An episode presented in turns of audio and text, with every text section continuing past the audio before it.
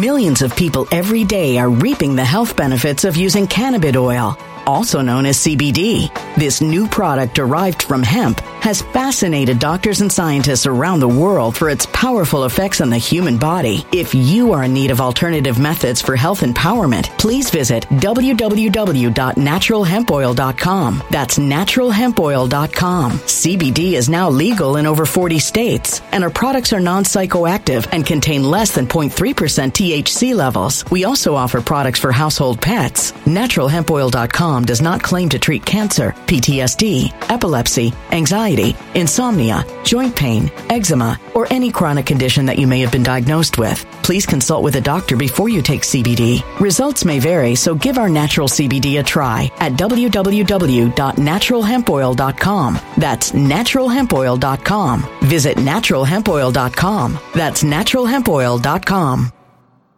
When it comes to stubborn belly fat, we're all searching for a miracle pill. Generally, you have to use multiple products that target belly fat differently to manage excess weight around the stomach. Some products may focus on abdominal exercises or dietary changes, while others might focus on boosting metabolism or controlling cravings. But believe it or not, I may have found a solution that removes the need for juggling through multiple weight management products. It's called Belly Trim, and it's more effective at targeting belly fat, enhancing metabolism, and promoting a toned midsection better than most weight management products I've seen typically found on store shelves. Tens of thousands of five-star reviews back up the notion that Belly Trim is not only a breakthrough in a bottle, but that it also removes the need for us to use countless diet pills and fat-burning supplements. But there's more. If you place your order for Belly Trim now, you'll also receive 51% off, free VIP live health and fitness coaching for life, 2 free new ebooks titled Top 10 Foods That Burn Belly Fat and Top 10 Exercises to Reduce Belly Fat, a 60-day satisfaction guarantee, and last but not least, free shipping. Simply go to www.trimwithus.com. That's www.trimwithus.com to take advantage of this limited-time deal before they sell out. Once again, that's www.trimwithus.com. Order now.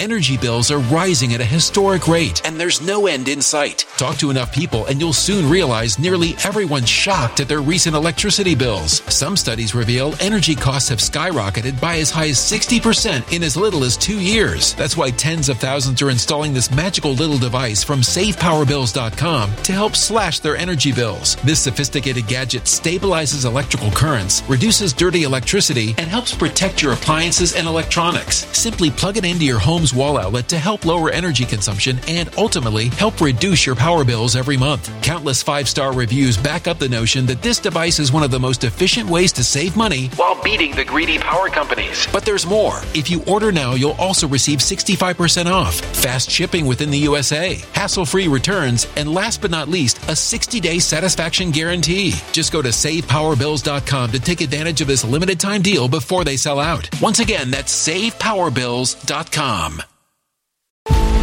Violent crime across the U.S. has skyrocketed. Just recently, a politician was carjacked by 3 armed attackers outside his home in Washington, D.C. This comes several months after another politician was assaulted in the elevator of her building. Between mass shootings, kidnappings, burglaries, and carjackings, it's never been more vital to learn how to protect yourself. This is why tens of thousands are choosing the Fighter Flare flashlight. The Fighter Flare flashlight has awed people with a wonderful design and massive light output. On top of an ultra-bright 800-lumen light, it boasts powerful strobe lighting modes for self-defense, a glass-breaking hammer, a built-in power bank, solar-powered recharging, rope cutter, siren, and much more. Countless 5-star reviews back up the notion that this flashlight is the latest and greatest in the EDC market.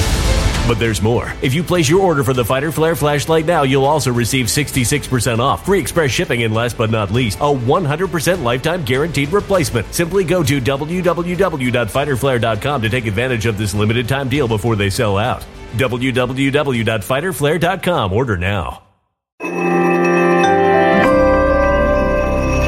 Something wicked is coming this way, and only fools are ignoring the signs. So it's time you became a financial prepper like thousands of others. Gold can travel anywhere. It's international. It's its own currency. Allocate to gold now, the timeless safe haven asset. Open an IRA with Noble Gold Investments to physically hold coins and bars and let real, tangible gold, not just paper, Save your portfolio as the economy burns again. Right now, Noble Gold Investments offers a free 3-ounce silver American Virtue coin with every qualified IRA. Just use the promo code GOLD to claim your free coin and secure your family's financial future. Go to NobleGoldInvestments.com now. NobleGoldInvestments.com. Past performance may not be indicative of future results. Investing in precious metals, including gold, involves risks. Consult with your tax attorney or financial professional before making an investment decision.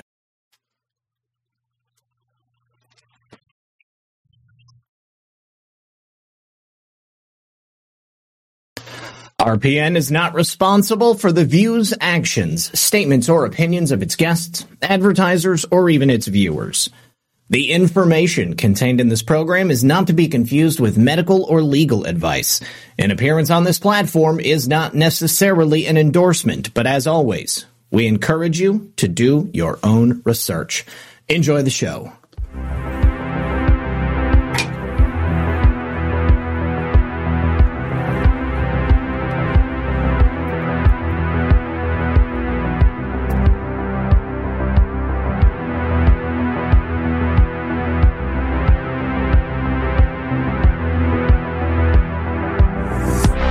Good evening, everyone, and welcome back to another episode of Red Pill News Live.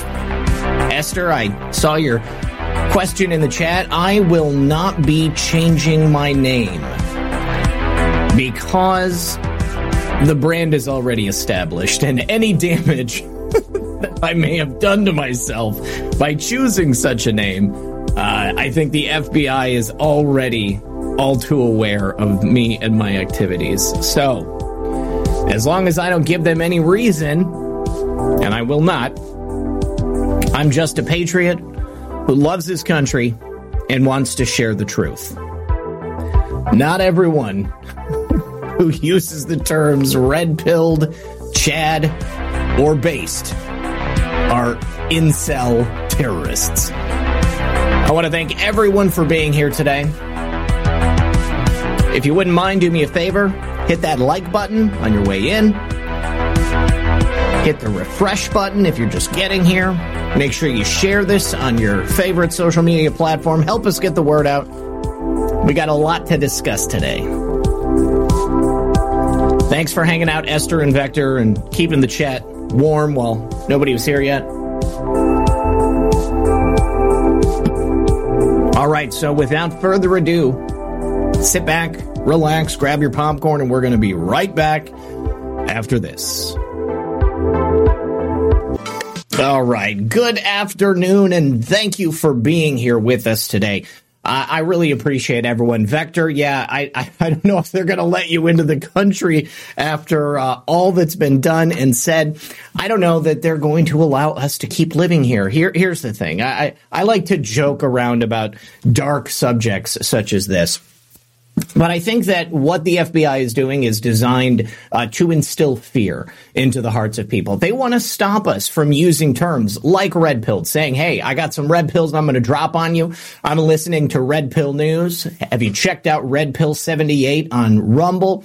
Or do you know that I'm a based Chad? And if they want you to stop using those words, then there is a reason that you should continue to use those words. See, these are signs of knowledge, intelligence, of masculinity, and that's the last thing they want. They don't want you thinking for yourself. They don't want you to be a based Chad. They don't want you to make America great again, but we're not going to let them stop us do that, are we?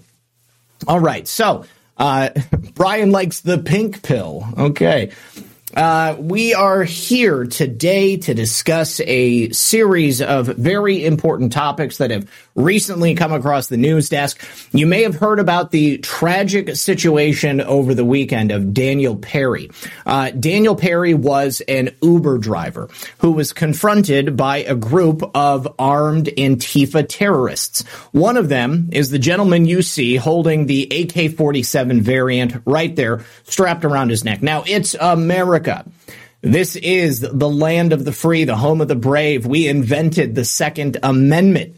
Nobody else has it. It's ours. And in certain localities, it's totally legal to walk around holding a weapon in your arms, strapped to your body, on your hip. It's called open carry. And then, of course, we all know that they have concealed carry, which many times you need a permit. And nowadays it's getting even more common that you don't need one.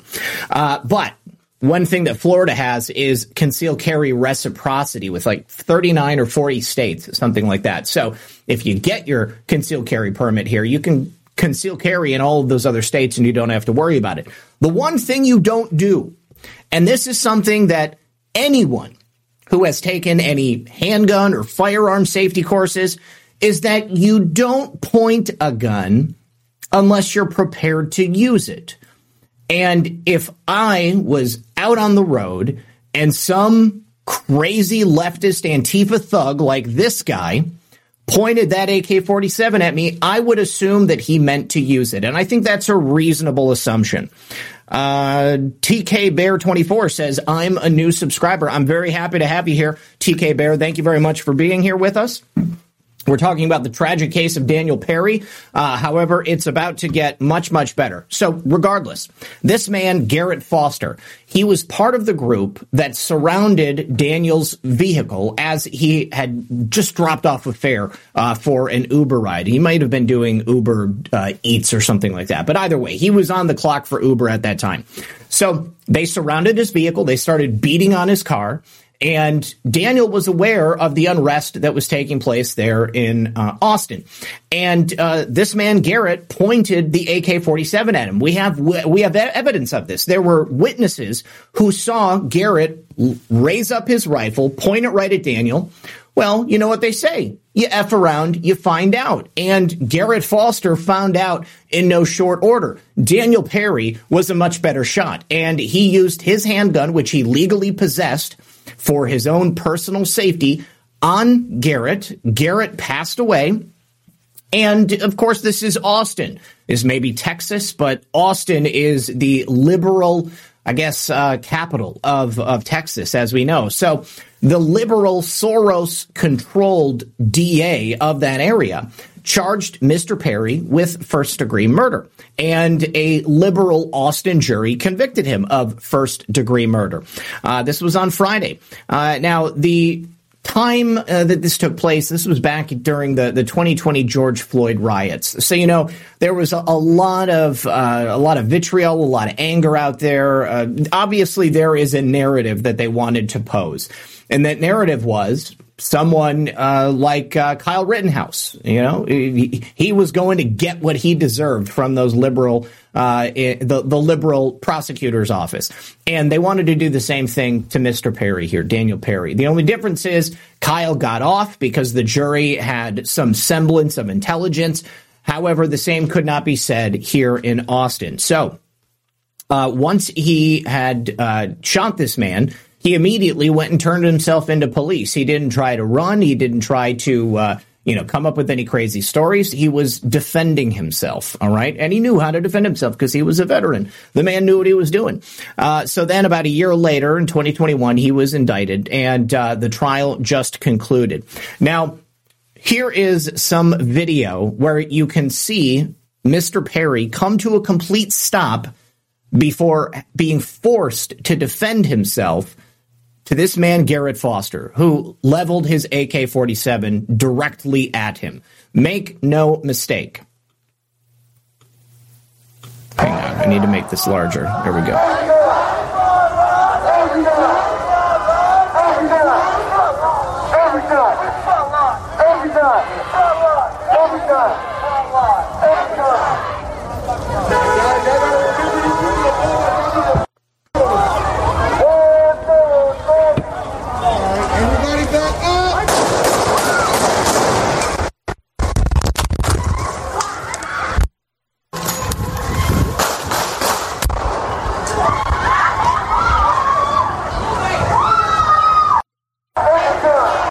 You know, my biggest problem with these people is that they're entitled. They believe that they can do whatever the hell they want. Now, to their credit, corrupt George Soros-controlled DAs like the man that we're discussing here, they have essentially made these people believe that, yeah, they can do whatever they want. So they can surround your car. They can destroy your property. They can pull you out of the car and beat the living hell out of you. But you can't defend yourself. It's like what they did to that guy in Arizona. 75, 77-year-old man. He shoots an illegal on his property who was also carrying an AK-47. They tried to charge him with murder. He's still in jail as far as I know. What about the couple in St. Louis, the McCluskeys? They wanted to charge them as if they did something wrong. These entitled brats broke into their gated community. This was not a public area. Now, this demonstration that was taking place, you know, there's nothing wrong with that. Again, this is America. You have the right to demonstrate, but you don't have the right to destroy public property while you're demonstrating. You don't have the right to destroy someone's vehicle while you're demonstrating. You certainly don't have the right to point an AK-47 at someone and not expect that you're going to get capped. Well, Garrett got capped. So what's interesting is that since the news of this conviction came down, Governor Greg Abbott has signaled that he will be pardoning Mr. Perry. Now, it's a bit of a process. There has to be a review that's requested by the parole board. And I think in order to get that review before the parole board, there is some process that Daniel's lawyer needs to go through to petition for that review. And then once that review comes into the parole board, they send it over to Governor Greg Abbott. And then at that point, Greg Abbott can go ahead and do the pardon. Now, this means that Daniel Perry will get out, but his sentencing is on Tuesday morning. And the question I think that we have to ask is, are there people who are looking to do him harm during the time that he will be there in jail? Because I think it's a safe bet to say if they're putting him in jail in an area with people who were friends with this Antifa terrorist, then perhaps there will be people there who are looking to make sure that some harm comes to him. But he could get up to 99 years in prison, regardless of whatever that sentence is. As long as Greg Abbott follows through on his promise to give him the pardon, then he should be okay. The problem is, again, it's just a series of bureaucratic hurdles that have to be made. And we have a little bit of red tape that we have to go through.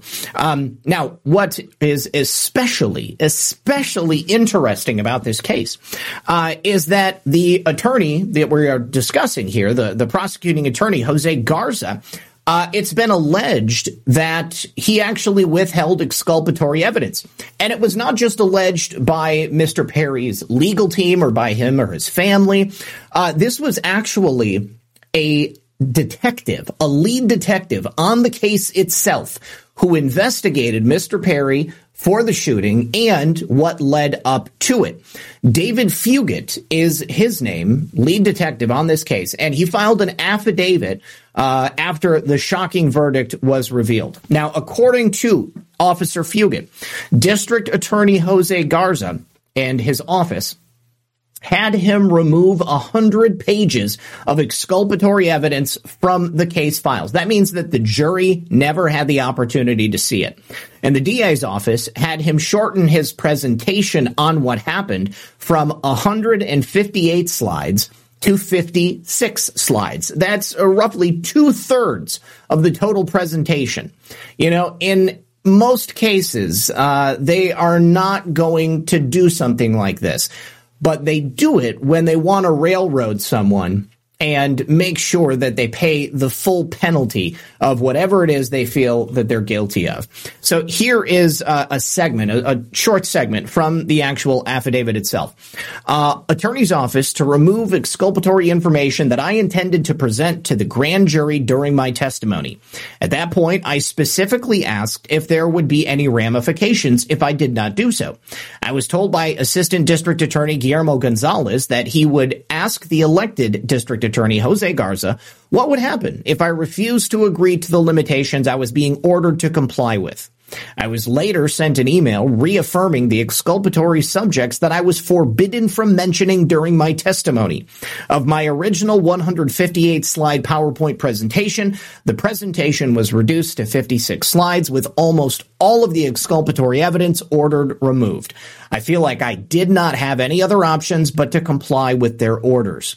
In my mind, after this directive from Jose Garza, the prosecuting attorney, is when the conduct of the district attorney's office went from highly unethical behavior to criminal behavior. And it certainly is criminal behavior because Brady violations, exculpatory information, when you are actually accused of a crime, you have not only the right to defend yourself before your accusers, you have the right to know the contents of what you're being accused of. You also have the right to view all evidence that the prosecuting attorney may have in your favor and against you.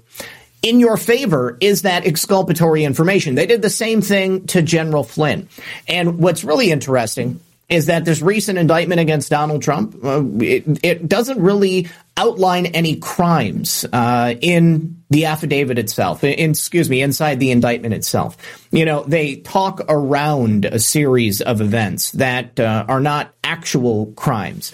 And again, in this instance, this was not a crime. This was self-defense. And the prosecuting attorney hid evidence so that the jury would never understand the full scope of what took place on that day. And thank God the police officer who was in charge of the investigation is now coming forward and saying something. So my point at the end of the day is it's all that more likely that we are going to see the pardon coming from Governor Greg Abbott. I'm hoping that it also means that Jose Garza is going to be at risk of losing his position. Perhaps the county can take a look at the job that he's done and the way that he's railroading certain clients through certain defendants. And I would love to take a look at what Jose Garza's record has been overall in terms of the regular day-to-day criminal activity of the Austin City, where he resides, and then, of course, the county that he is overseeing. This is not a small deal, but it is very similar to what we're seeing all across the nation. We have shown you a number of different instances of similar events taking place. And I mentioned the McCluskeys. Well, you might remember Kim Gardner. She was the circuit attorney for the St. Louis area. Also a George Soros acolyte. She's just been sanctioned by a judge for, guess what, withholding evidence in a double murder case, which allowed a killer out on bond. Isn't that funny how she did the same thing that Jose Garza did? It's almost like the George Soros prosecuting attorney workshop that they sent these people through told them that one of the things you need to do as a prosecutor is to withhold evidence from the innocent so they appear guilty, withhold evidence from the guilty so they appear innocent. And then we can put innocent people behind bars while at the same time we put dangerous criminals back out onto the streets, because then the good men and women who would be the ones protecting us, protecting themselves, protecting their families, because we love guns and we want to keep our families safe, we're the ones who end up behind bars. So very, very similar circumstances. What happened here with Kim Gardner, though, is that now she's getting sanctioned. There is a judge who is overseeing her and her job, and they believe that Kim is doing the wrong thing. So Kim was sanctioned for withholding of evidence in this double homicide case. I can't – it's just so mind-boggling every single day when I look at stories like this. And you realize a double murder suspect gets out on bond. Like, that would never happen in my wildest dreams. Can't even imagine it.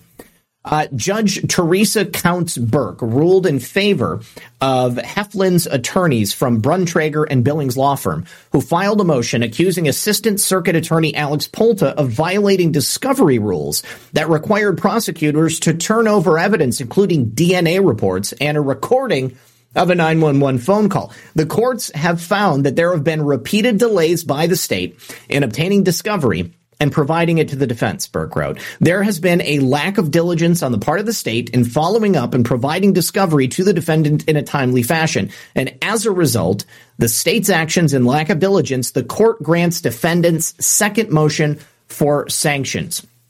Back in February, the Missouri Supreme Court had appointed this judge, John Torbitsky, from the Eastern District of Missouri Court of Appeals. He was meant to adjudicate the legal actions between Missouri Attorney General Andrew Bailey, who was trying to remove St. Louis Circuit Attorney Kim Gardner from her elected position as the St. Louis Circuit Attorney, for all of the aforementioned reasons that I mentioned before. She refuses to perform her duties as prescribed. You are the prosecuting attorney. You prosecute crimes. Doesn't mean that you go after people that are innocent, but it means that you attempt to go after the people who are guilty. Since the time that Kim Gardner has come into her office, the homicide rate and car thefts in St. Louis rival the numbers of any major city in a third world country. Remember over the weekend when Fran was on the show, we were talking about how El Salvador is a place where you can now walk around freely. It is totally safe, safer than American cities, certainly safer than St. Louis. But Gardner refuses to prosecute criminals in the same way that our past prosecutor there in Austin also refuses to prosecute criminals, continues to prosecute innocent people. She will throw out cases, and she has a habit of saying that the police are racist. So what is the situation with this double homicide suspect? Back in February, a repeat offender, a 21-year-old named Daniel Riley. Daniel Riley was out on bail after violating bond multiple times. Ended up striking a teenager, Janae Edmondson, in a car wreck.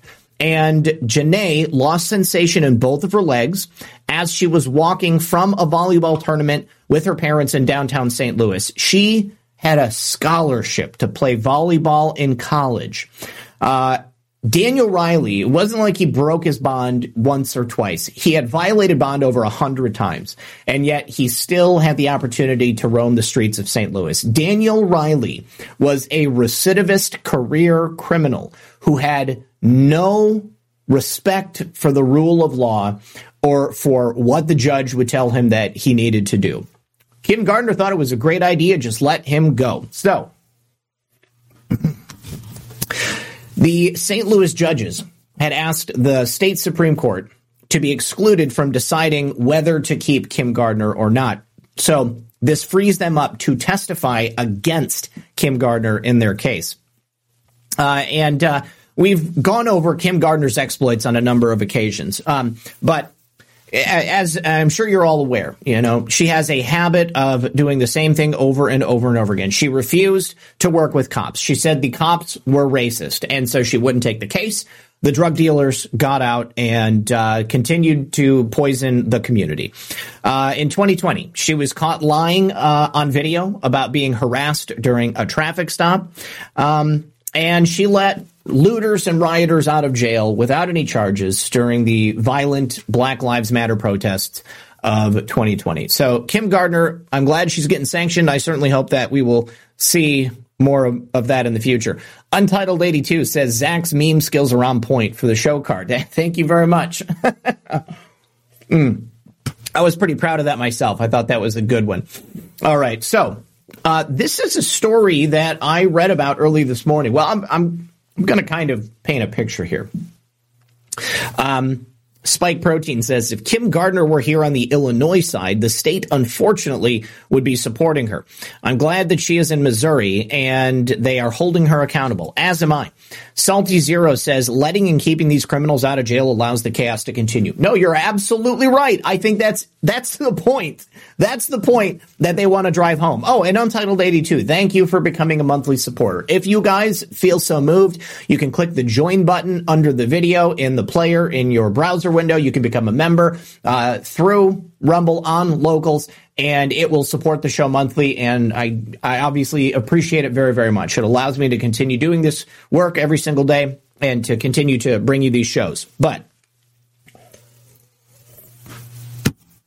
I'm going to paint a picture for you here.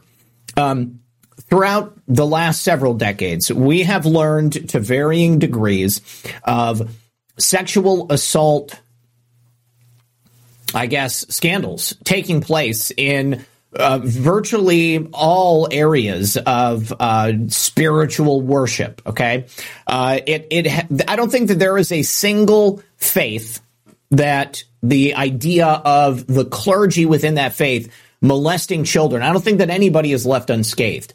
You know, certainly Catholic priests, certainly at mosques it's happening, certainly at just, you know, your average Baptist church. I mean, it's happening all over America because the types of people who would molest children put themselves into a position of power so that they have the ability to do so. And one that I had never heard of were Tibetan Buddhist monks. But apparently even Buddhism is not immune to sex abuse scandals. In fact, back in 2018, this kind of flew under the radar for me at that time. The Dalai Lama was confronted during an interview on Dutch TV about a series of sex crimes that had been taking place in Europe. These were in Buddhist teaching centers. So, you know, Buddhism is different than, say, Catholicism or Christianity. You know, I mean, it's not a religion per se. If I'm not mistaken, it's more like a philosophy. But either way, you know, these Buddhist monks, they are apparently teaching people about Buddhism. And then at the same time, they are molesting people. They are raping women. They are essentially engaging in the same behavior that Catholic priests engaged in. So when the Dalai Lama was confronted about this, he kind of brushed it off. He said, I already know everything. You know, we dealt with it. And he did do a bit of an apology tour around Europe, you know, kind of publicly. Wow, it just started raining heavily. Doing an apology tour to let people know that he felt bad for this. Well, the story is kind of coming up again because we just got this disgusting video released where the Dalai Lama asks a young boy, like a 7-year-old boy, to kiss him on the mouth and then suck his tongue. Now, I just want to let the impact of that sink in for you. A grown man, a spiritual leader, someone who is supposed to be enlightened and representing the best of the culture that they are within. And he is on video asking this young boy to suck his tongue. I can't think of any reason other than sexual gratification that someone would ask someone else to suck their tongue. Certainly just thinking in my own life, this is not something that you do when you casually meet people on the street. You know, I've never hugged someone out in public and said, hey, suck my tongue for a minute, will you? I mean, it's just not how you do it. And I don't think that this is like a normal thing in the Buddhist I guess, culture either. But this video clip has started going around, and now the Dalai Lama is apologizing for this. The apology rings a little hollow. He shared an official statement where he issued an apology to both the young boy and the family of the boy, as well as all of his friends across the world for the hurt his words have caused. Not the hurt that is like basic molestation of a 7-year-old child caused. Listen to this. It's the hurt his words may have caused. Wow, it's like he's apologizing for dropping the N-word casually in conversation, gets that picked up on audio. Now, we're going to go ahead and watch the video, okay? And I just want to, fair warning, I want to put a disclaimer out there, but you guys tell me what you see when you see this, because I'm seeing an adult man molesting a young child. And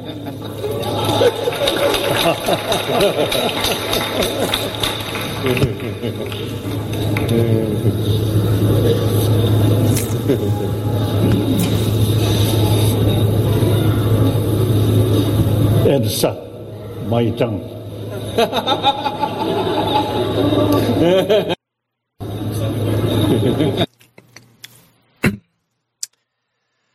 Yeah, I gotta say that's disappointing, you know, but also not wholly unexpected, just based upon the types of people that the Dalai Lama surrounds himself with. You know, there are a lot of, wealthy and influential people in Hollywood. They love to hang out with the Dalai Lama.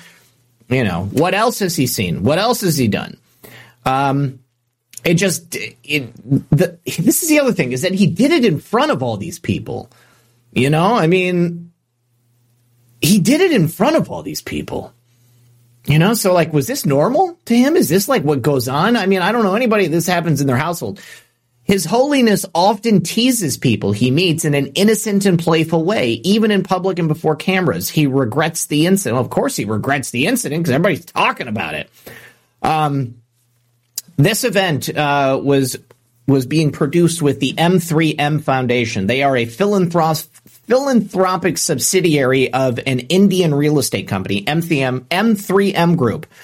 And they shared a statement with CNN in regards to what we just saw there, and they condemned all forms of child abuse. So I don't think that I'm out of line in considering this to be child abuse, and I feel like obviously the people surrounding the Dalai Lama consider it to be child abuse as well.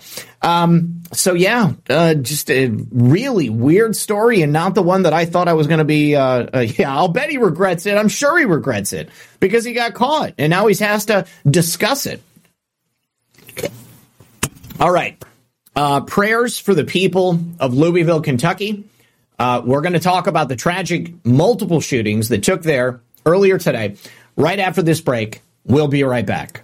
All right. So someone in the chat had said that he didn't actually suck his tongue. Show the whole video. I don't have the whole video, but I don't think I need to show the whole video. Whether or not this boy followed through on the perverted request of an elderly man is not important. What's important is that the Dalai Lama is a person of power, a person who is revered. And certainly this young boy would have gone there believing that he was going to meet someone of holy stature. Instead, he was asked to perform an act that is reserved for consenting adults. So I think that the reason the boy didn't do it is because it clearly made him uncomfortable. He might have laughed, but quite often, I know I will laugh when something makes me uncomfortable. It's just my personality. Vector says they do this kid diddling all day, every day, so they don't realize when they do it in public. And then Untitled 82 says, how about Riley Gaines being attacked by trans activists? Women should be fired up. No men in women's sports, outnumbered on Fox, did a great segment on it. Check it out. Yes, we are definitely going to talk about Riley Gaines for sure. So, yeah, I still think it's abuse, whether or not the child actually did follow through on what the Dalai Lama requested of him, because he put that little boy into a position where for a moment he had to think, is this something I'm supposed to do? Is this something he had done in the past? I think that's a valid question. Penny Whitbrod, good to see you, Penny. Penny, I saw that you texted me earlier, but I was on the phone with my aunt and uncle, so I didn't actually read the content of it. But she said, yes, he holds a position of authority. He abused it with this little one. That is exactly my point. Thank you very much, Penny.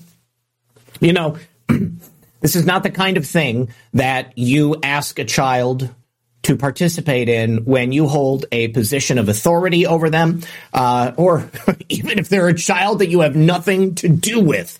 But it's worse. It's worse in that position. You know, if it was some stranger walking up to this kid saying, oh, suck my tongue, you know, that person's going to get their ass beat by the kid's dad. OK, you know, that's going to sort itself out. But the Dalai Lama is in a position to do this over and over again. And as Vector said, he's doing it in public. Maybe it's because, you know, he feels he can do it because he does it all the time in private. So, yeah, there is no such thing as consent and consenting behavior between a child and an adult. It is absolutely abhorrent. All right. So We need to pray for the people of Louisville. There were two separate shooting incidents earlier today. One of them has been solved, as far as I know. Turns out it was a former teller at a bank that went into that bank and shot it up. Initially, when I heard there was a shooting at a bank, I thought, you know, maybe this was just like a bank robbery gone bad. But this is a 25-year-old young man. He killed 4 people. He sent 8 people to the hospital. And he comes from a family that is pro-gun control. So we're going to do a little bit of investigating here on what happened. But the authorities did update on us what happened after this man was killed by police, sounds like. So let's go ahead and take a listen. We are going to go straight to the police who were giving a press conference. Louisville Metro Safe received a report of shots fired and a possible active shooter at 333 East Main Street at the Old National Bank. Within 3 minutes of being dispatched, officers arrived on scene and encountered the suspect almost immediately, still firing gunshots. Officers exchanged gunshots with that suspect, and ultimately that suspect did die at the scene. We are trying to confirm if that suspect died of a self-inflicted gunshot wound or was killed by officers at this time. At least 2 officers were shot during this exchange of gunfire. One is currently in surgery at University of Louisville Hospital. At least 4 more victims were confirmed to be deceased inside the location, as well as 8 that are now currently being treated at the University Hospital. 2 are critical, one of those being the officer. We're currently working to identify all of the victims, work with their families for reunification, and provide services to the families and the victims. The investigation, I want to reiterate, is ongoing. This will be a long scene. It will take pretty much into the night. So I still ask that the public avoid the area.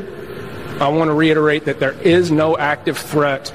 We believe this is a lone gunman involved in this that did have a connection to the bank. We're trying to establish what that connection was to the business, but it appears he was a previous employee.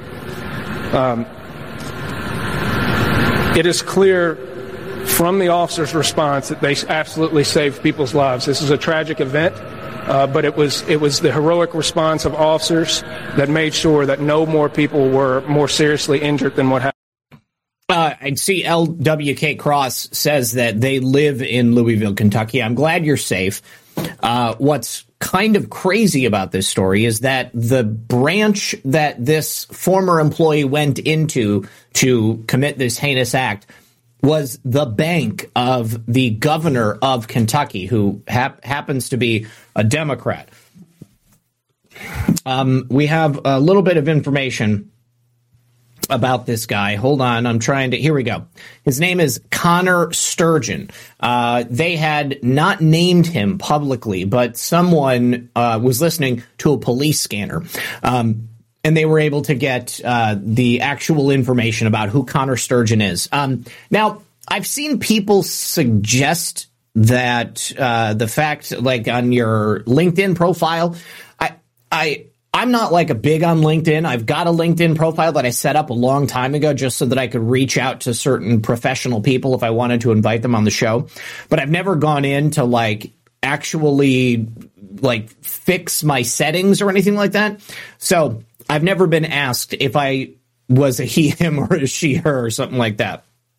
So I don't know if that's something that now LinkedIn just does automatically when you're getting set up. I mean, you know, when I set it up back in 2018 or something like that, it definitely was not a question they asked you. I'm saying this because I've seen people, you see somebody on LinkedIn, obviously if it's a woman and they're using a he, him pronouns, you're pretty clear on exactly what's going on there. But, Connor Sturgeon with a Master of Science having he, him in his bio, I don't know that that means anything yet. So we'll need to do a little bit more information about Connor Sturgeon. But it appears to be workplace violence. He was an employee at the bank.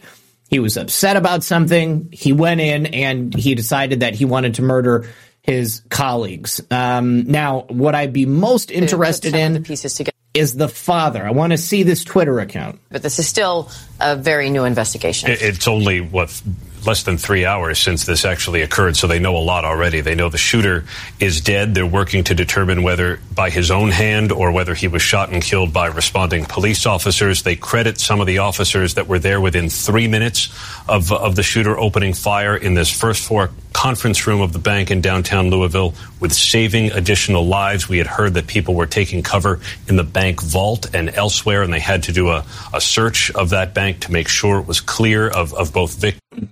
I am especially interested to know whether or not this bank had armed security, whether or not they had somebody on site with a firearm who could, you know, stop something like this from happening. Where did that go?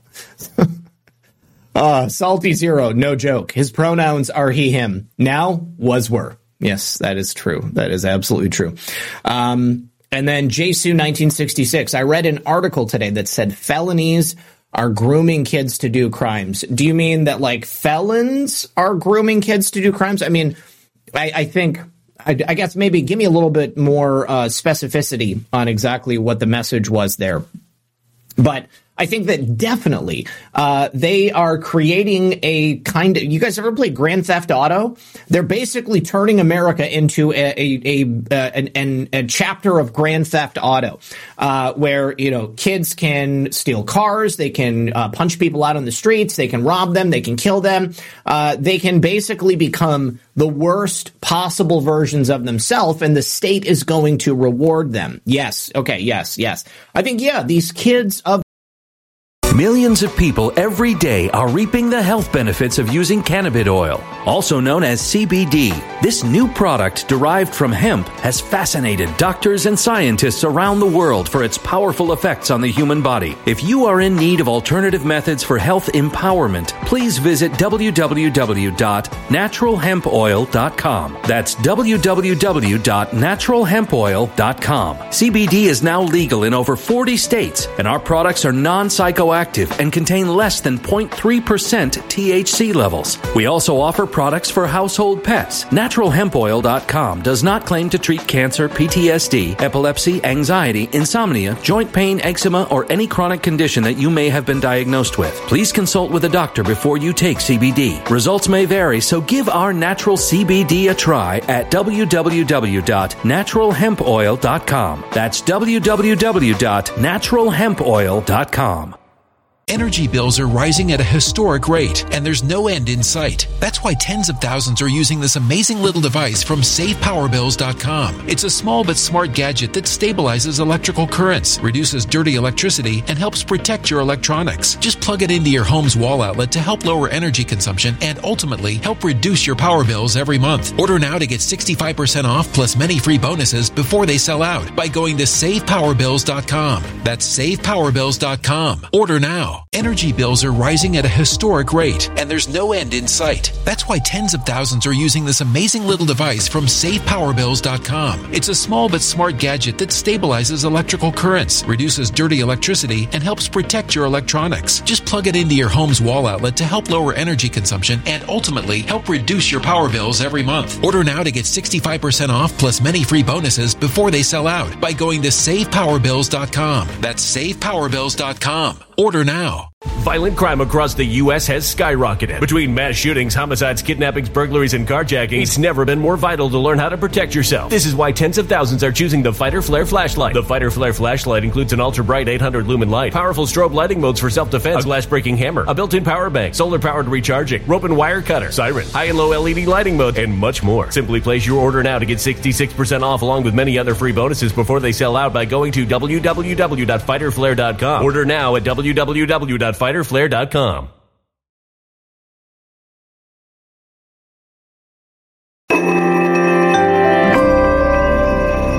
A human catastrophe is closing in. Nobody knows how far this one is going to go. You can feel the heat as tension is rising globally. War is expensive. Open a Noble Gold Investments IRA today, and you can claim a free 3-ounce silver American Virtue coin. Just use the promo code GOLD. Go to NobleGoldInvestments.com now. Past performance may not be indicative of future results. Investing in precious metals, including gold, involves risks. Consult with your tax attorney or financial professional before making an investment decision. today are being groomed for this stuff. You know, you go on to a site like TikTok or on any of these social medias, and you got people like flashing money, talking about running scams, about dealing drugs, about turning tricks with girls. You know, I mean, just like the most horrible things, like not civilized behavior.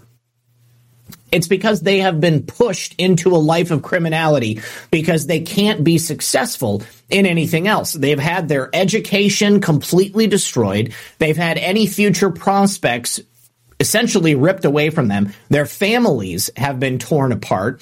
The world that they live in is just heinous and full of the worst possibly behaving people, adults. The role models that they have are just awful.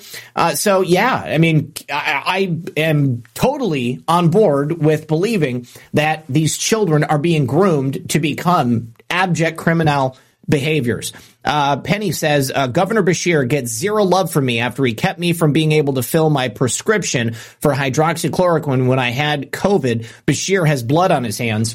I think you're absolutely right. And yeah, no mercy intended for Governor Bashir. I just found it interesting that he had a personal connection to that bank, because if one were conspiracy minded and you were to think, hey, maybe they want Kentucky is looking to do some type of gun control maneuvers or something like that. Well, pretty good place to do a shoot up would be in the bank of the governor so that he can cry on camera about the friends of his that passed away. Untitled 82. The ultimate goal for the deep state as of now is disarm the American people. I think you are absolutely right. So until we get more information about young Connor, I think that's it. On Facebook, reportedly, Connor Sturgeon had a meeting this morning at Old National where he was to be fired. He texted a friend, and he was suicidal and going to shoot up the bank, and he was on Instagram Live. Wow, he was on Instagram Live. Shooter was a fired employee and knew they had a meeting this morning. Sebastian Gorka also claims that Sturgeon's social media accounts are being wiped. Of course they are. But he was able to share screenshots that are allegedly from his Reddit account that reveals he was not a fan of President Trump and that he was happy about the COVID lockdowns, sharing a message that said, finally, an excuse to stay home without being a bad person. C. Sturge 41. Look at that. We had another Twitter account who posted an image that he claimed was a message his cousin sent him, revealing a conversation the killer had with the group before murdering innocent people at the bank. Let's go ahead and take a look at that image. And it's been wiped. Look at that. The Louisville police scanner identified him as Connor Sturgeon, 6'4", tall white male, probably hated himself, couldn't stand it that he was white, that he had privilege in this world, and that he needed to do something. So according to Heavy, the mom and dad approached police at the scene outside the bank. A police officer told the dispatcher on the scanner audio that the responding officers had described a chaotic scene with an officer down right in front of the bank. The responding officers reported hearing shots fired as they arrived. At one point during the audio, shots can be heard. Todd Sturgeon, who is Connor's dad, was also his high school basketball coach, and he was very vocal in the calls for lawmakers to enact gun control. Todd Sturgeon became the coach at Floyd Central in 2014, according to Louisville Courier-Journal. Todd Sturgeon previously coached at the University of Indianapolis, and according to the Courier-Journal, Sturgeon was a 6'4" sophomore at the high school when his father took the job. His younger brother was in middle school at the time, and Sturgeon is featured in several articles about high school sports that he played. Here is his father. My heart goes out to them, but unfortunately, this is not the time to be lobbying for gun control. This is the time for you and your family to be together. Heavy claims that Todd Sturgeon reposted a video of the emergency situation that were being shared on social media. We have a local reporter who shared two videos on Twitter showing police officers clearing traffic on the road from the incident. And then, if that wasn't enough, we had another active shooter that was just down the street from this initial one. Penny says, I wonder if the shooter was on SSRIs. Probably was. Now, this one is where it gets really strange, because I would have expected the first shooting was a bank robbery. It wasn't. It was just some guy who felt bad about himself and didn't want to get fired. So he decided to take people with him. The joke's on you, Connor, because you probably could have recovered. Everybody gets fired at some point in their life. It's not the end of the world. Connor Sturgeon, instead of facing his fears, decided to murder several other people and also to shoot at police. So while that's happening, 4 individuals killed, 8 more being taken to the hospital. One of those injured being a Louisville Metro police officer, ends up getting shot by the police. Connor is taken out. And then just very, very closely, we have the word that there was another shooting outside of the Greyhound bus station on West Allee at the Jefferson Community and Technical College. So right there in front of a college. This is a big day for gun control advocates in Kentucky. Now, before the police even got there, the shooter had fled. We don't really know what's going on, but this seems like it was probably a crime of convenience, right? If you are a crazy person who wants to commit some havoc and murder people, and you know that the police are already occupied with another shooting, because obviously this would have been everywhere, then maybe perhaps you want to take advantage of the situation. So obviously the college is closed, and we have very little information coming out of this, but the incident was unrelated to the shooting that occurred at the National Bank that took place earlier in the morning. And I don't have any information about people who may have died from this shooting. This to me looks like a police officer right there. Does not look like a photograph of one of the guilty parties. Okay. I'm going to go over here to the foxhole and do some thank yous over here. First of all, my buddy CB Joey, who says, very based and red-pilled of you not to change your name. What a Chad. Casey dropped a ship. Thank you so much, Casey. Razor dropping a can. Filter Dog 1 with a can as well. Red Pill Ken, good to see you, brother. Always a pleasure. I salute this Red Pill channel. Glad to be a part of it. I won't change a thing. RP78, that's awesome. I'm glad to hear it. Let me see. Doug Simey, good to see you, Doug. Dropping a cookie. CB Joey with another ship. Thank you, bro. Boise Blanc 89 with a cookie, and then Liberty Bell says, thank you, Red Pill 78. Thank you very, very much. I appreciate it. Tom, I left my shoes on the other side of the desk. You are welcome to sleep on them if you like. Now, let's move on to the big story. If those stories weren't big enough for you, this one, I think this ought to be big enough. We recently got some new documents from the FBI that reveal that we are under attack. Not that you needed any further confirmation of that, but that's exactly what this is. They are now flagging terms online that we would probably be using on a regular basis, those being red pill, based, and Chad. If you use these terms now, in the same way that if you pray to Jesus and you want to worship God on your free time, if you want to perhaps support President Trump and making America great again, all of these things are now what classify you as a right-wing extremist. Now, these documents were released by the FBI after the Heritage Project, after the Heritage Foundation's oversight project filed a FOIA request. The documents are titled Involuntary Celibate Violent Extremism. That is incel violent extremism. And in them, they contain a glossary of several words that they deem to be used by incel extremists. Who are incel extremists? Incels are the involuntarily celibate, socially awkward kids of this modern generation who are unable to talk to girls or unable to associate with girls, have a girlfriend, and, have a normal life. Because the women of today have unrealistic standards and are completely just twisted in the way that they do business. I think Tinder and all these dating apps have just corrupted everybody's mind. Untitled 82 says, dude, change your name to Blue Pill 78. Somebody has already done that. I'm certain of it. So let's go ahead and take a look at this document.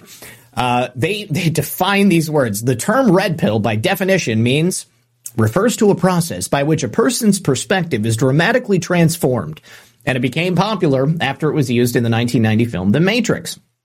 Chad, of course, is a slang term for an alpha male, and based just means you stay true to yourself. Awesome.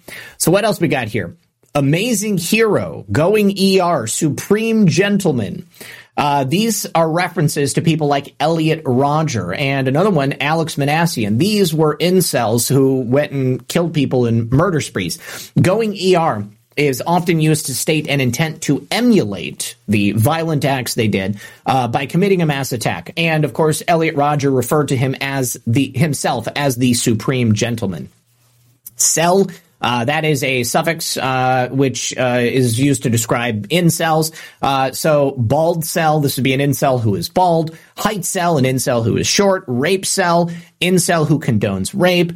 Escort cell, an incel who supports the use of prostitution to gain sexual attention. And it goes on and on. MG Tao, that is men going their own way. That is in the female relationship sense of taking the red pill. Red pill, black pill, obviously we know what red pills are. We know what black pills are. Normies and blue pills, we know about that. Essentially, by producing this document and creating all of these associations, the federal government has basically made anybody who isn't a normie left-wing Democrat, if you're not one of them, then you are essentially a terrorist at this point. So here are a number of other ones. These are racist ones. So 1488, that is to discuss a couple of different things. 14 words, which was coined by a deceased RVME. What is an RVME? Hold on a second. I missed that one. What is an RVME? A right-wing violent extremist or a right or right-wing military violent extremists. That's what it was. Yeah, they talked about those before. And then, of course, you've got the three echoes, which is the parentheses. That's generally to indicate someone of a Jewish faith. You've got the term alt-right, which is short for alternative right. Of course, you got based. You got goys and goyim. You got the Great Replacement, even though that's a real thing. If you talk about that, you might be a racist bigot.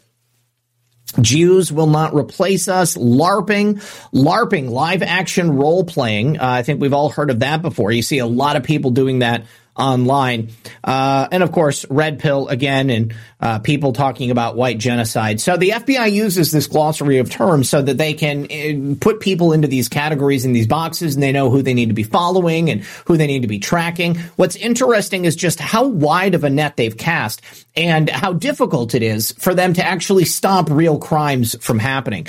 Untitled 82, it's gonna get crazy if the Resist Act gets passed. Yeah, it will. And I have a tough time believing that they're going to allow that to happen. I'm going to ask everybody, shall not is a fed.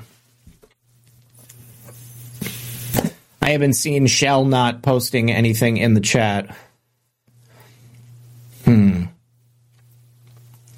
Maybe they have me blocked. I don't even see anything from them. All right.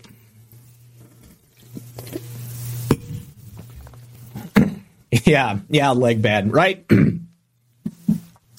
Again, they are casting such a wide net. Are they making it difficult for themselves to find actual criminals? Or are they simply looking to categorize us as criminals so that they can come and further dismantle our constitutional rights? A based Chad who took a red pill while LARPing is the type of sentence that now gets the FBI's attention. So you can be a drug trafficker. You can be a human trafficker. Thank God we've got people like Grady Judd. You guys, I heard another story about good old Grady Judd. He had another big bust that took place recently. And one of the people who was arrested in this human trafficking bust was a school board member from a school board out in California. The guy went to Florida. I don't know if he did it just to go hook up with a prostitute, but he did go down to Florida, and while he was there, he hooked up with an escort. Turns out, though, that the escort was a female police officer, and they were able to arrest him. They were also able to arrest a ton of people, like 123 people. That included Johns and prostitutes, and they were able to rescue something like 28 girls who had been involuntarily pushed into the illegal sex trafficking trade. Hang on, let me see. Grady, I want to see if I can find it. Grady Judd, recent bust, human trafficking. I don't know where that's coming from.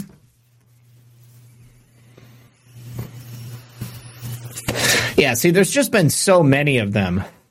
It's difficult to track this down. Which one is the most recent one?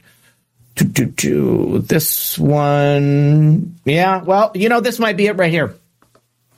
More than 200 people arrested in a human trafficking ring. Grady Judd, the other thing I love about Grady Judd is that he's not afraid to put people on blast, okay? Call a spade a spade. If you're a criminal and you're caught breaking the law, put their name and their face all over television. You know, make them sufficiently feel bad about the crimes they're committing. You know, I mean, if they're bringing shame to their family or their kids, maybe they'll think twice about committing crimes in the future.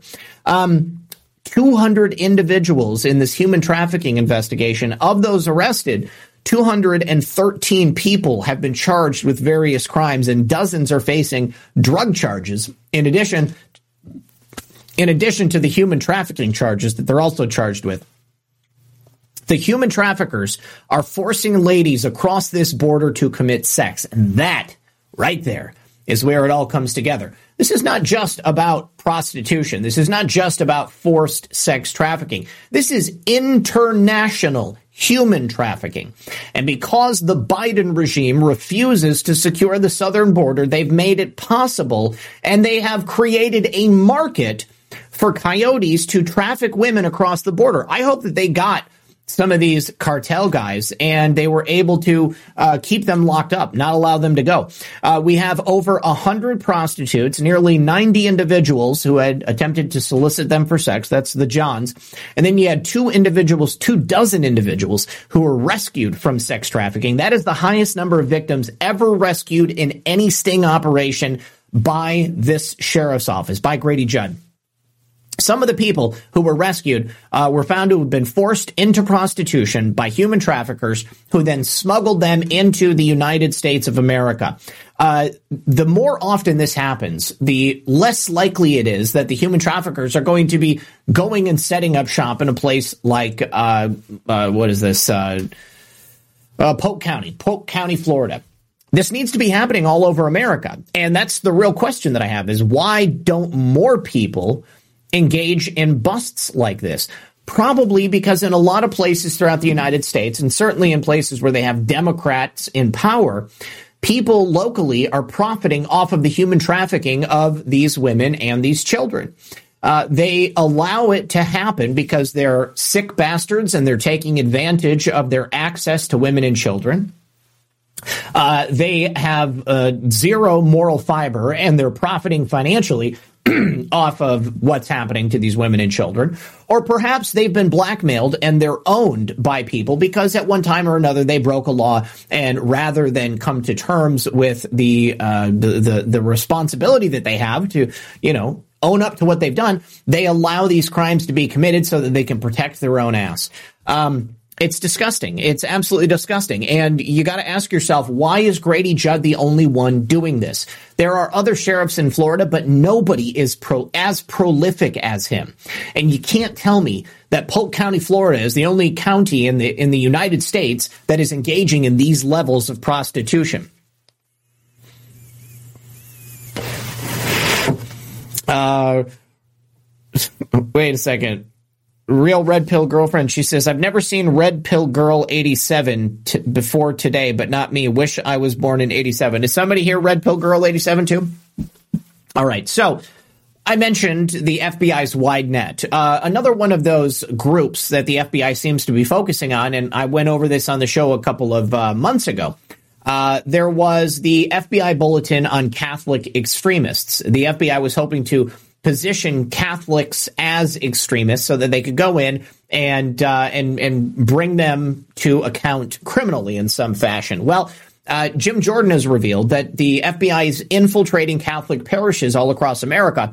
They're engaging in direct outreach with the clergy and the lay people so that they can get them to inform upon the people who go to church. The people who go to church are the ones who probably have the highest level of moral fiber out of anybody in the community. Because I tell you, people with guilty consciences and people who don't want to be closer to Christ don't end up going to church. They don't find themselves in church. Even people who are devout Christians don't necessarily go to church. But if you're going to church, that shows a certain level to your character. And it also means that you're probably more devout to the specifics of your faith. And if they're looking to cast as wide a net as possible and gather up all these Catholics and show the world that Catholics are extremists, well, then it makes sense that they would go to these parishes.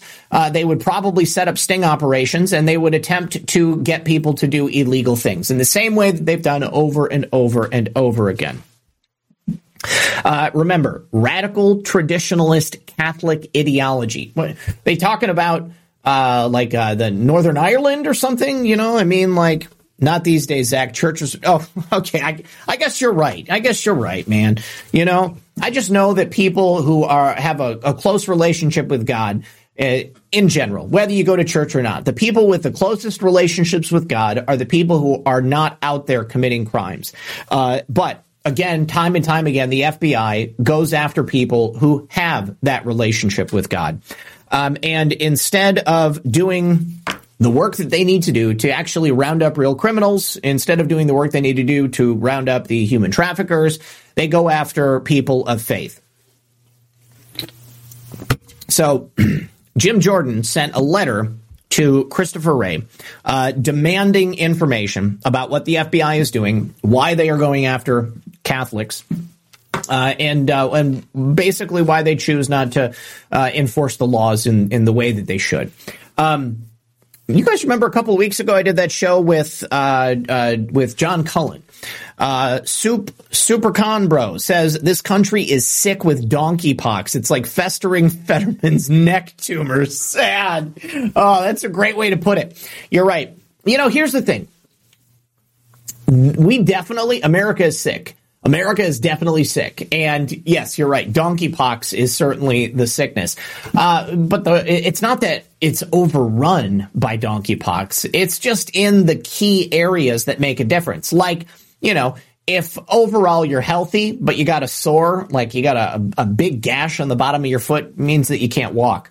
Well, we basically have a big gash in the bottoms of the feet of this nation, and it is stopping us from moving forward and from taking care of the business that we need to take care of. SuperCon, thank you so much for becoming a member, bro. I really appreciate it. But yes, you remember a couple of weeks ago I did that show with John Cullen. Right after that show, the FBI released new information about our man, Stephen Paddock, the guy who they allege killed all those people in the deadliest mass shooting incident in history back in 2017 when he opened fire on the Route 91 Music Festival. Now, it also appears that they are continuing to release new information. Now they are releasing disturbing letters that were written by a friend of Stephen Paddock. Apparently, and I say apparently because I can't claim this to be true, this is the FBI's word against anybody else's, several months before Stephen Paddock ended up showing up in Las Vegas, whether he shot the people or not, he had a friend who was an ex-con named Jim Nixon, 75-year-old man, implored him not to shoot or kill innocent people.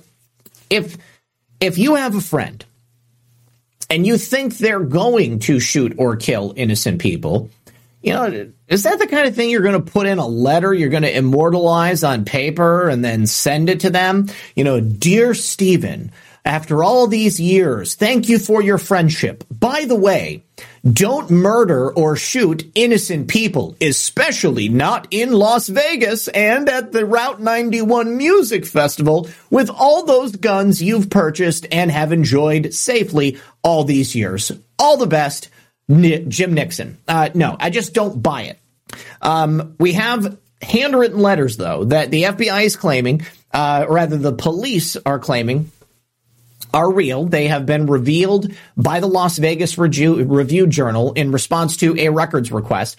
And it shows that this man, Jim Nixon, was pleading with Stephen Paddock not to follow through on threats to carry out the carnage. Again, my question is, why is it that Jim Nixon didn't do something else? You would think that Jim Nixon could have been held accountable in some fashion. You guys, if somebody shows up to your house and says, I'm just really feeling down lately, you know what I'm going to do? I'm going to go shoot up a music festival, or I'm going to set up at the mall and just pick off as many children as I can. You know, are you going to let your buddy go and just like call it a day? And no, you would be under some responsibility to contact authorities. So this is what allegedly the letters say. I can get someone for you who can help you. Please don't go out shooting or hurting people who did nothing to you. I am concerned about the way you are talking and believe you are going to do something very bad. Steve, please don't do it. Don't do what I think you're going to do. And it looks like it's a lengthy letter. My friend, you are a good person, and I want you to know that I'm very concerned about you. Now, these letters the Daily Mail has published were found back in November of 2017. This was the owners of an abandoned office building in Mesquite, Texas. Apparently, Stephen Paddock owned property there before he became the most deadly mass shooter in American history. Untitled 82 says, note the colored bracelets that kid wears to distinct how much money they owe to the cartels in this human trafficking on the border. How is this not a huge story? I wasn't aware that there was a color-coded system to denote the amount of money that was owed. That's sickening. That's awful.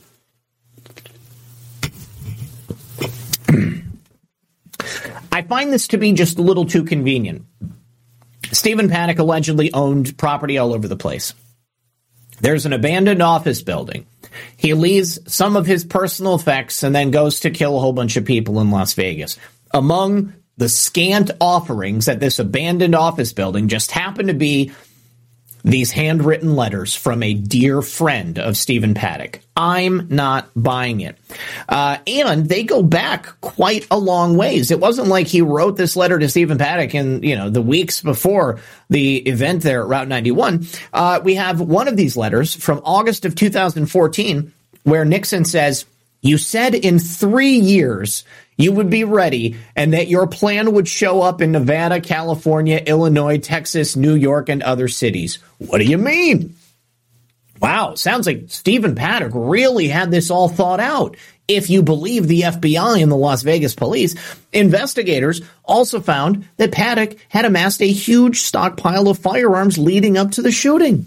Of course. Well, it all makes sense now. They never gave us a motive for Stephen Paddock doing this, but it sounds like he was giving some clues to his friend Jim Nixon. Why is Jim Nixon's name only coming up now? Why is it that there wasn't more of an investigation done? Is Jim Nixon even a real person? His unsettling spending spree, the purchase of all of these guns and ammo, were alluded to by Nixon in another letter dated May 2nd, 2017, where he wrote, you must going on a hunting trip with all those guns you are stockpiling. Then 3 weeks later, in another letter revealed by Las Vegas outlet, Nixon again pleaded in vain for Paddock to seek help before he went through with his sinister threats. You're a good person, and I want you to know I'm concerned about you and your well-being. I believe you are lying to me, and you are going to hurt someone or kill someone. You sound like a real madman on the phone tonight. And if you'll remember, Stephen Paddock was a retired Postal Service worker. He was also an accountant and a real estate investor. And, of course, the biggest cover of all, live action role playing as a high stakes gambler. And remember, Stephen Paddock was not a high stakes gambler. OK, he was shown to be playing slots. And he was the son of a notorious psychopathic bank robber who was at one time on the FBI's most wanted list. So let's take a look at this letter. Use your head. Don't do anything stupid, and please don't go around shooting people. I figure out what you are going to do, and I strongly advise you not to do it. You've been stockpiling guns since 2013, and you even claim you were going to become a gun collector. What is wrong, buddy? This is my last day out in the friggin' world, and I hope and pray you don't do anything silly until I get back. I beg you not to go through with whatever it is you plan to do. You said you trust me and you consider me as your friend, so why not tell me what you are doing? Steve, you said that I was the one who kept you from doing something bad for the past 4 years, so why not wait until I get back and you and I will sit down and discuss it? Please don't hurt innocent people. I beg you.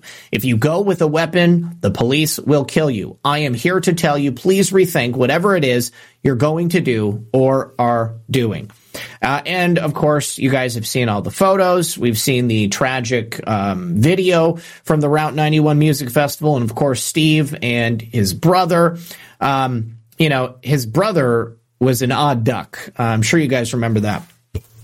So I just feel like this is just a little bit too convenient. And I find it, again, very interesting that it's being revealed so soon after that show that John and I did. You know, I mean, who wrote that? The FBI. I think so, White Knight. I think that the FBI wrote it. I don't think that it was Stephen Paddock's friend. I just don't believe it.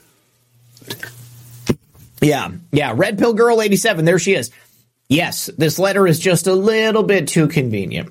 All right. I mentioned this on Friday or Saturday night, but I didn't actually go over it on the show because it just didn't fit in with the subject matter. But y'all remember that tranny MAGA supporter that I told you was not MAGA. People were so convinced she was wearing a MAGA hat. But remember, anybody can put on a MAGA hat. Anybody can get interviewed on RSBN or on CNN or wherever. Okay. We didn't know jack squat about this woman personally. All we knew is that she wore a MAGA hat. She acted like a left-wing radical, and she invaded the space of a left-wing demonstration that was, yes, defaming President Trump, but you can basically say whatever you want in a free society. Doesn't mean that any of us have to listen to it or subscribe to it. I need to say thank you to S. Golds 3778, who is now a monthly supporter. Love all your shows. Keep up the great work, Patriot. Thank you so much, buddy. I really, really appreciate it. Untitled 82. This is not Laura Loomer. I believe this is a man. And I believe that it was a left-wing agitator posing as a Trump supporter who was putting on a play, a production with this very well-known leftist agitator who was the one she got into the fight with. SuperCon, your channel name is on Fed's Wanted Extremist lists. It's all over on the Donald. I'm a Chad and based. Now I'm wanted too. Yes, that's right. I'm on the FBI's 10 most wanted list now. Continue to pray for me, friends. All right. So there is a very interesting piece of information that was discovered. If you'll take a look, let me make this big here, guys. Do you see this phone? Do you see her phone right there? Do you see that sticker on the back of the phone? Well, that's a satanic sticker. What self-respecting Trump supporter do you know who would have a sticker praising Satan on the back of their phone? Let me go ahead and show you this video. Will not be televised. It's telling you a lie.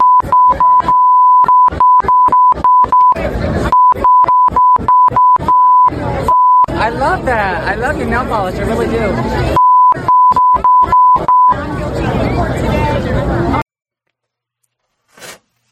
Also, what kind of a Trump supporter is going to stand there and just say the F word over and over and over again? I mean, it's just rude.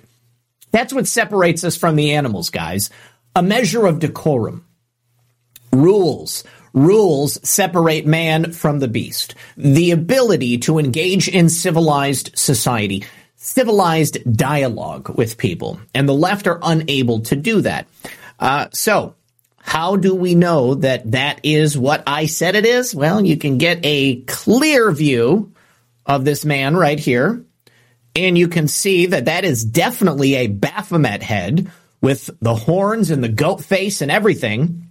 And if you get just a little bit closer, when she was directly in that fight with that well-known leftist agitator, you can see on the sticker it says, "Hail Satan."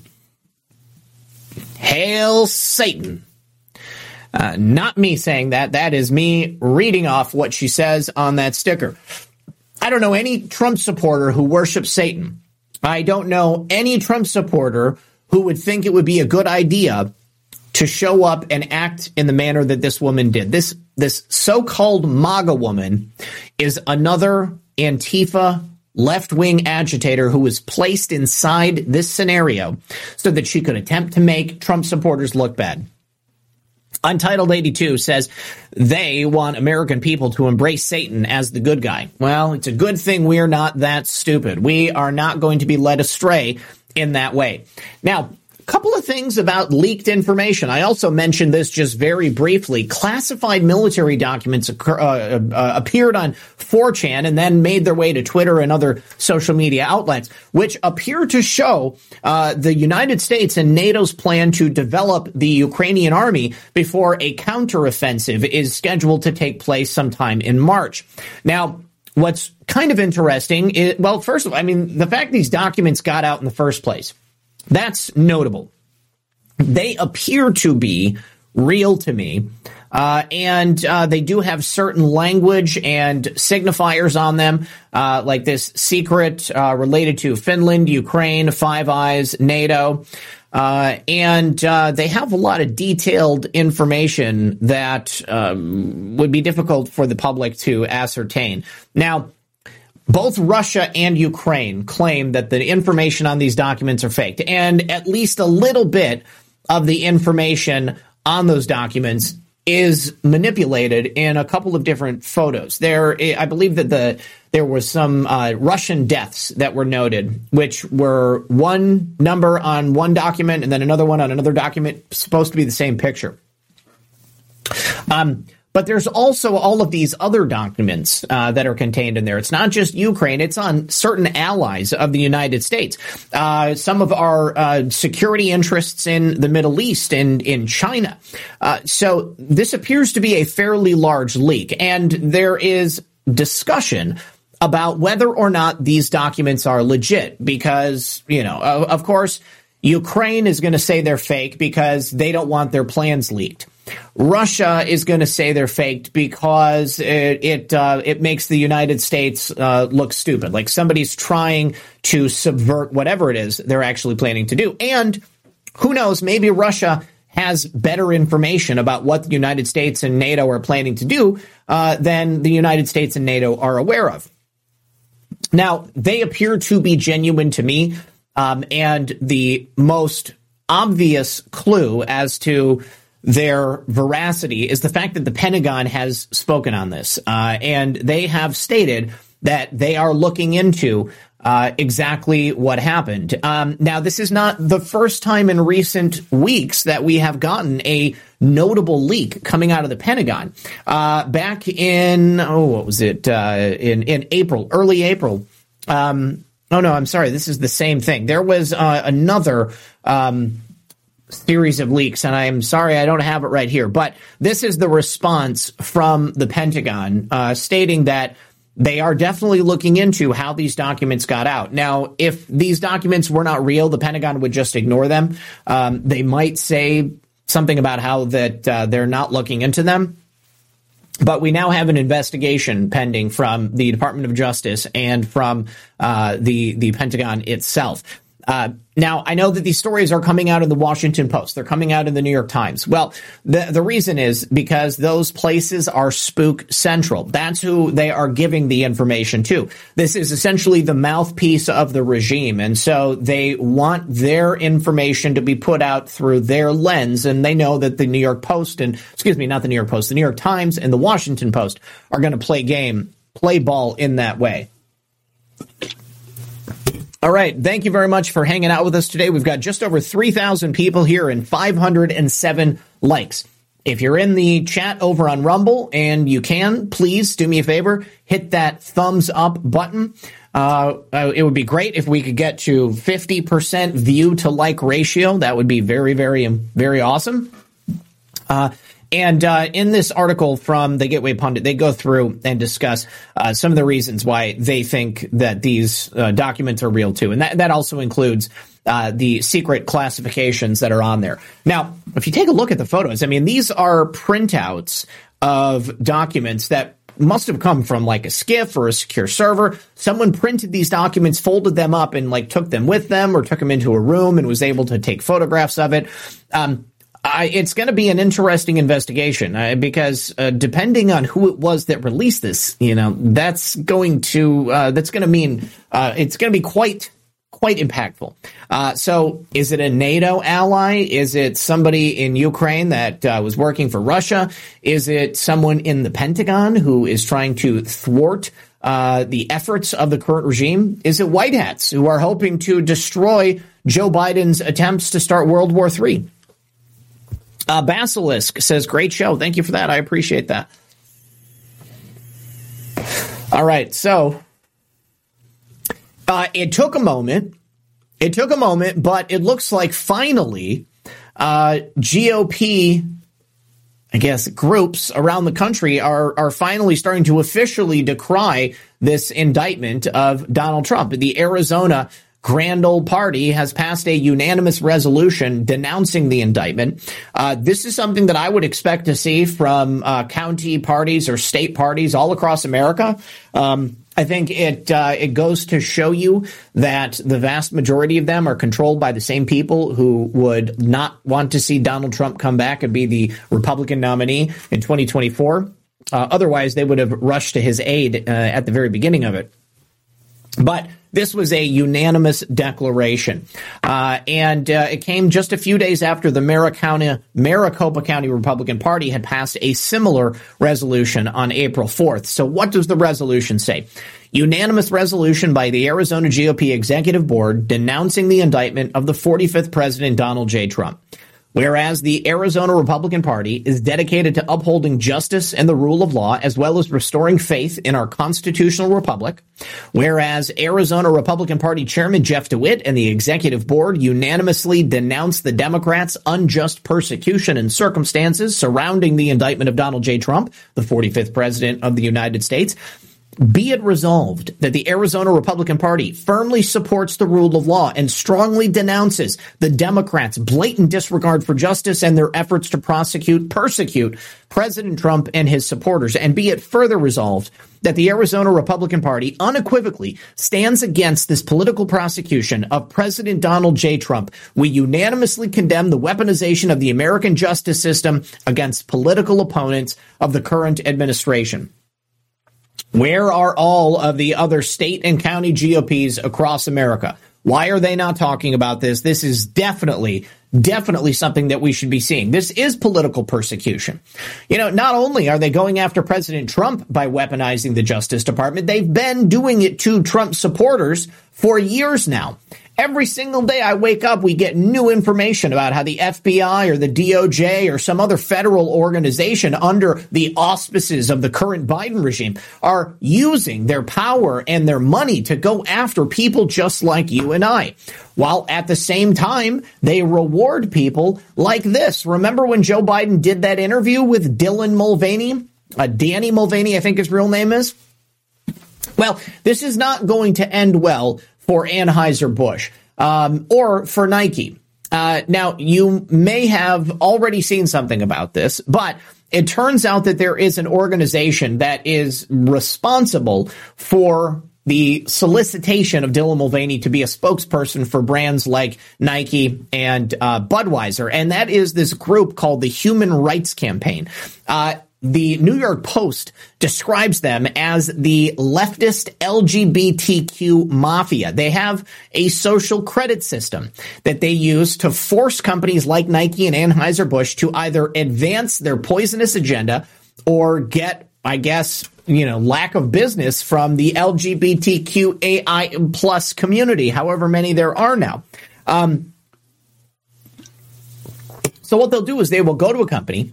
they will essentially blackmail them and say either you support this agenda and do this or that or hire this person as a spokesperson, and we'll give you 20 points on the woke scale.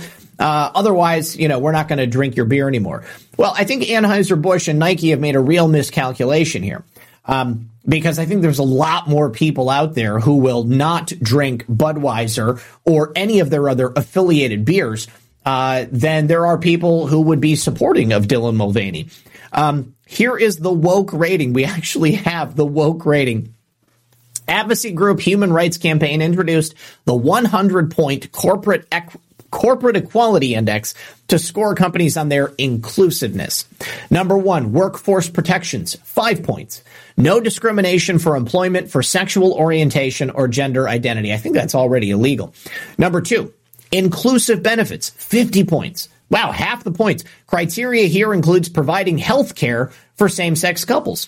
Number three, supporting an inclusive culture, 25 points possible, including gender-neutral dress codes and trans-inclusive restroom facilities policy.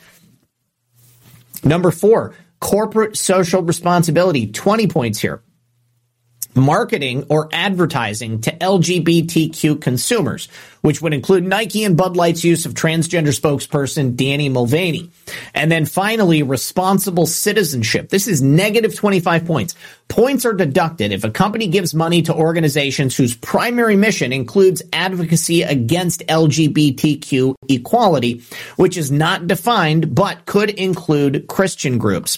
Supercom Bro says, on a lighter note, spicy food is great for memory. Next morning, you recall your dinner while using the bathroom. Cack, that's very true. Penny Whitbrot, someone, anyone, please tell me what rights we have that trans people do not have, besides that they can be nude in public and we can't. That's right.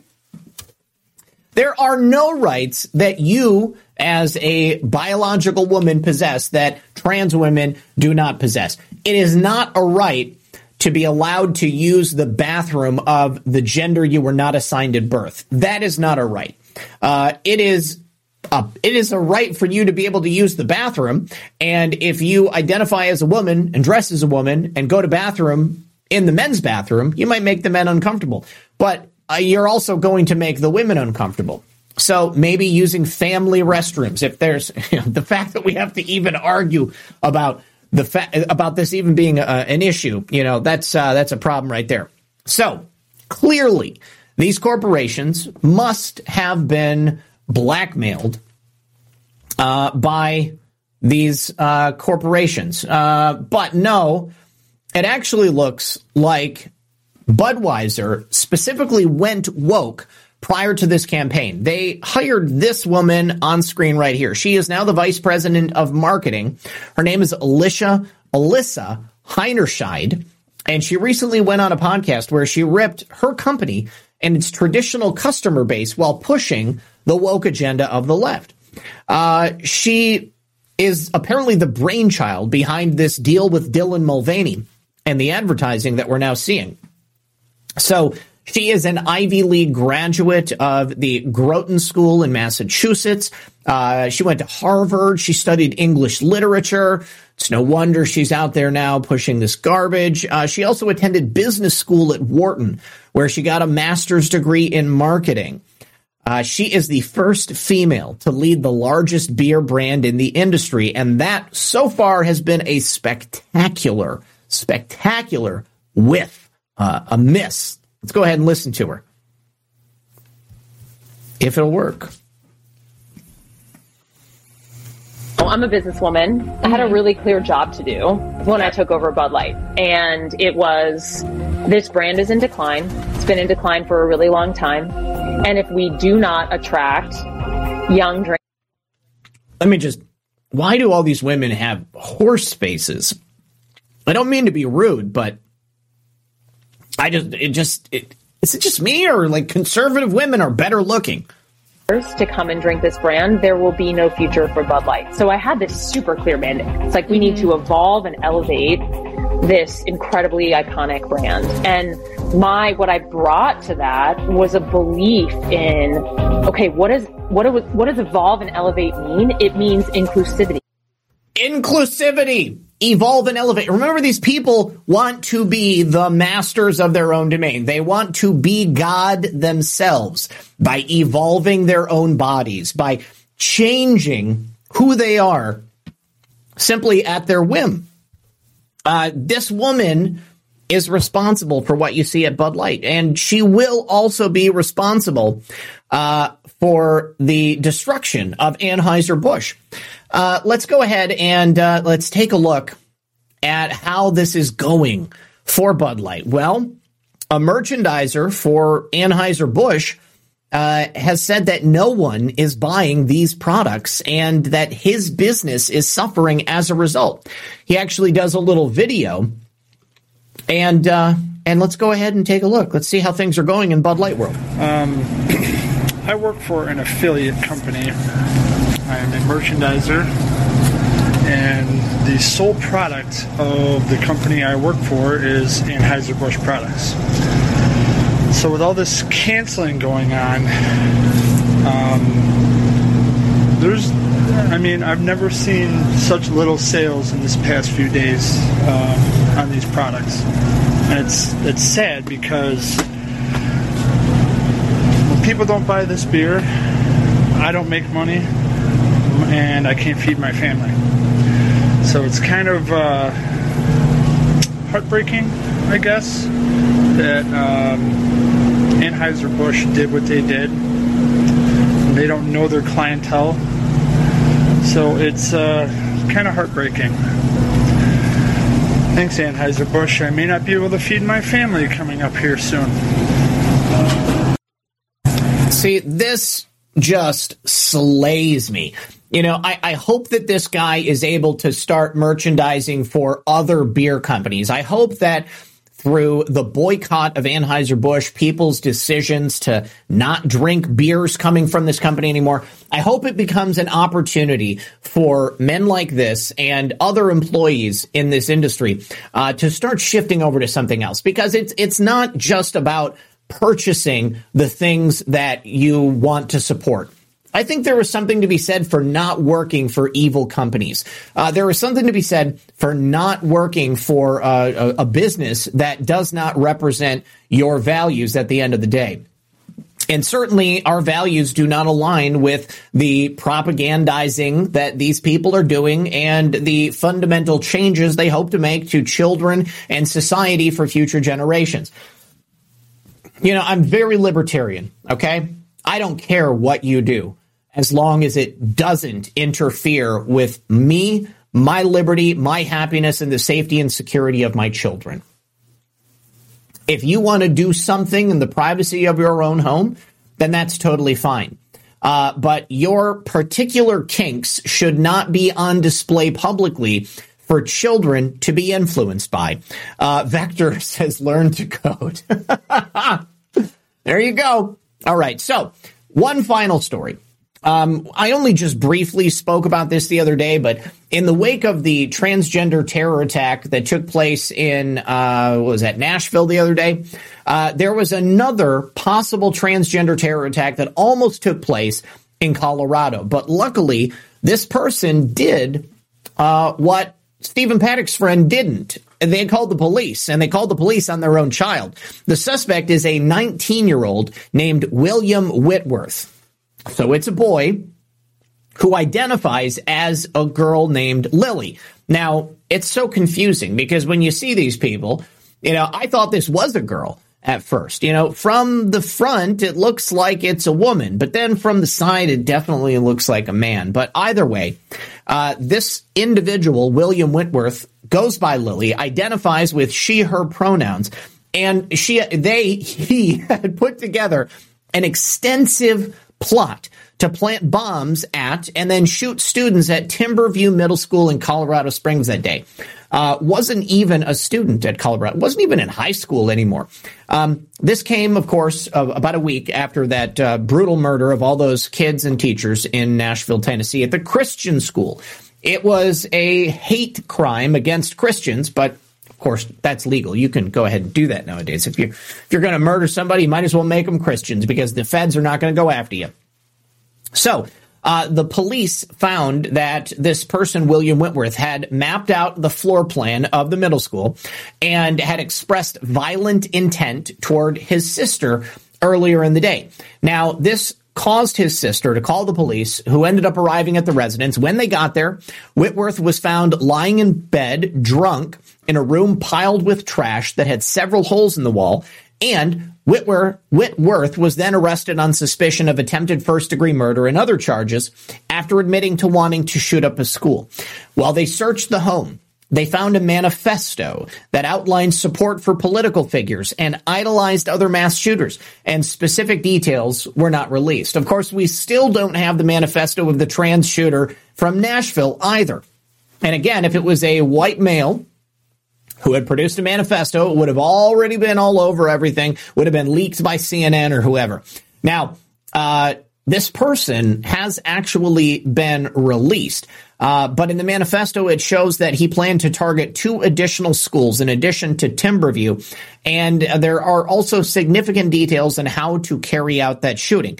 Per KRDO, a news station, a list of firearms and how to 3D print them was there. That right there, I think, is an effort by the feds to make 3D print models of firearms illegal. That's something they've been going after for a long time. They also had detailed lists of numerous named individuals who this person wanted to kill, and their intended casualty versus injury rate. Wow, he really thought about this. There was also information detailing the creation of homemade IEDs. Also, there was the locations that have been finalized: Timberview Middle School, Prairie Hills Elementary, and Pine Creek High School. And there were names. Look at this. Eric and Dylan, that would be the Columbine shooters, says they were losers. Adam Lanza was too smart. Israel Keys was a degenerate. Lauren Southern is pathetic. Donald J. Trump is a con man, and bad cops are useless garbage. Now, they also found a copy of the Communist Manifesto when they searched William Whitworth's home. Now, of course, this book is essentially the Bible for people who don't have faith in anything else.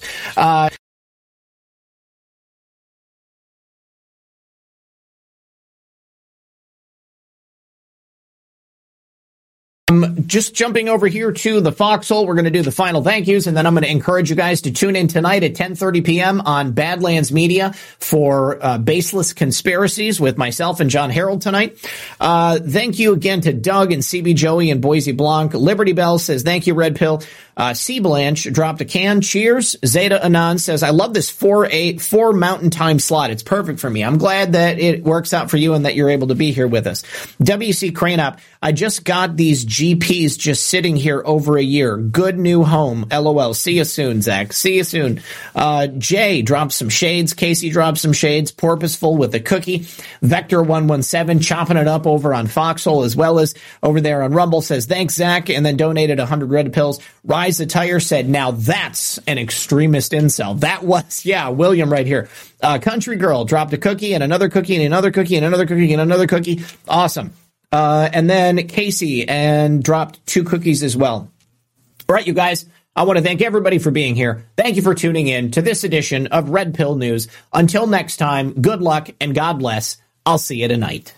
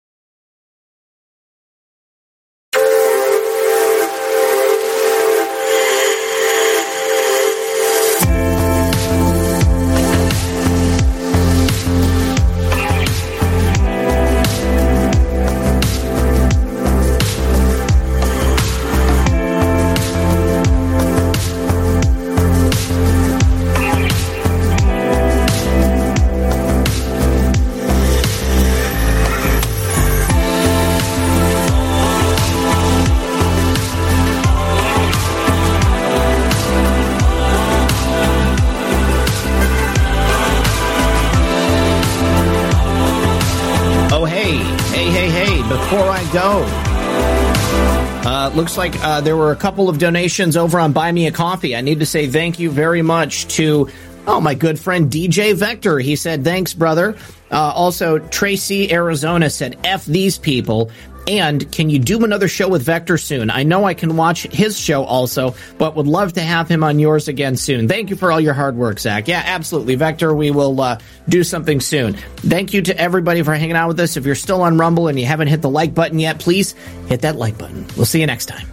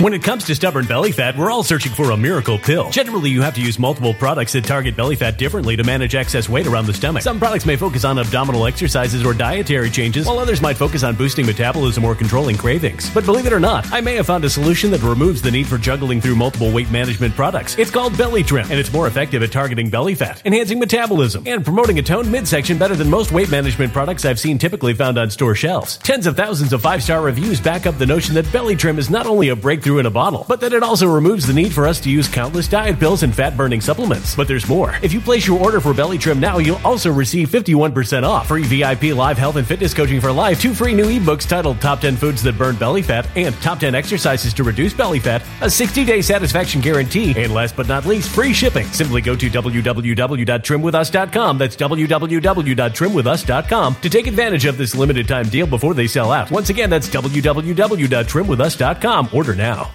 Energy bills are rising at a historic rate, and there's no end in sight. Talk to enough people, and you'll soon realize nearly everyone's shocked at their recent electricity bills. Some studies reveal energy costs have skyrocketed by as high as 60% in as little as 2 years. That's why tens of thousands are installing this magical little device from SavePowerBills.com to help slash their energy bills. This sophisticated gadget stabilizes electrical currents, reduces dirty electricity, and helps protect your appliances and electronics. Simply plug it into your home's wall outlet to help lower energy consumption and ultimately help reduce your power bills every month. Countless five-star reviews back up the notion that this device is one of the most efficient ways to save money while beating the greedy power companies. But there's more. If you order now, you'll also receive 65% off, fast shipping within the USA, hassle-free returns, and last but not least, a 60-day satisfaction guarantee. Just go to SavePowerBills.com to take advantage of this limited-time deal before they sell out. Once again, that's SavePowerBills.com.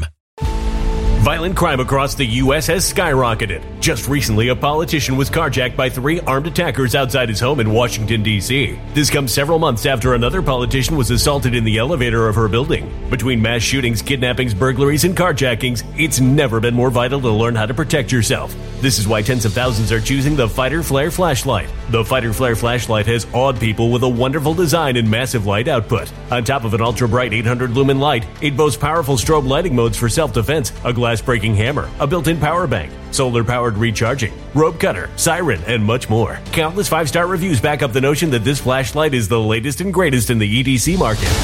But there's more. If you place your order for the Fighter Flare flashlight now, you'll also receive 66% off, free express shipping, and last but not least, a 100% lifetime guaranteed replacement. Simply go to www.fighterflare.com to take advantage of this limited-time deal before they sell out.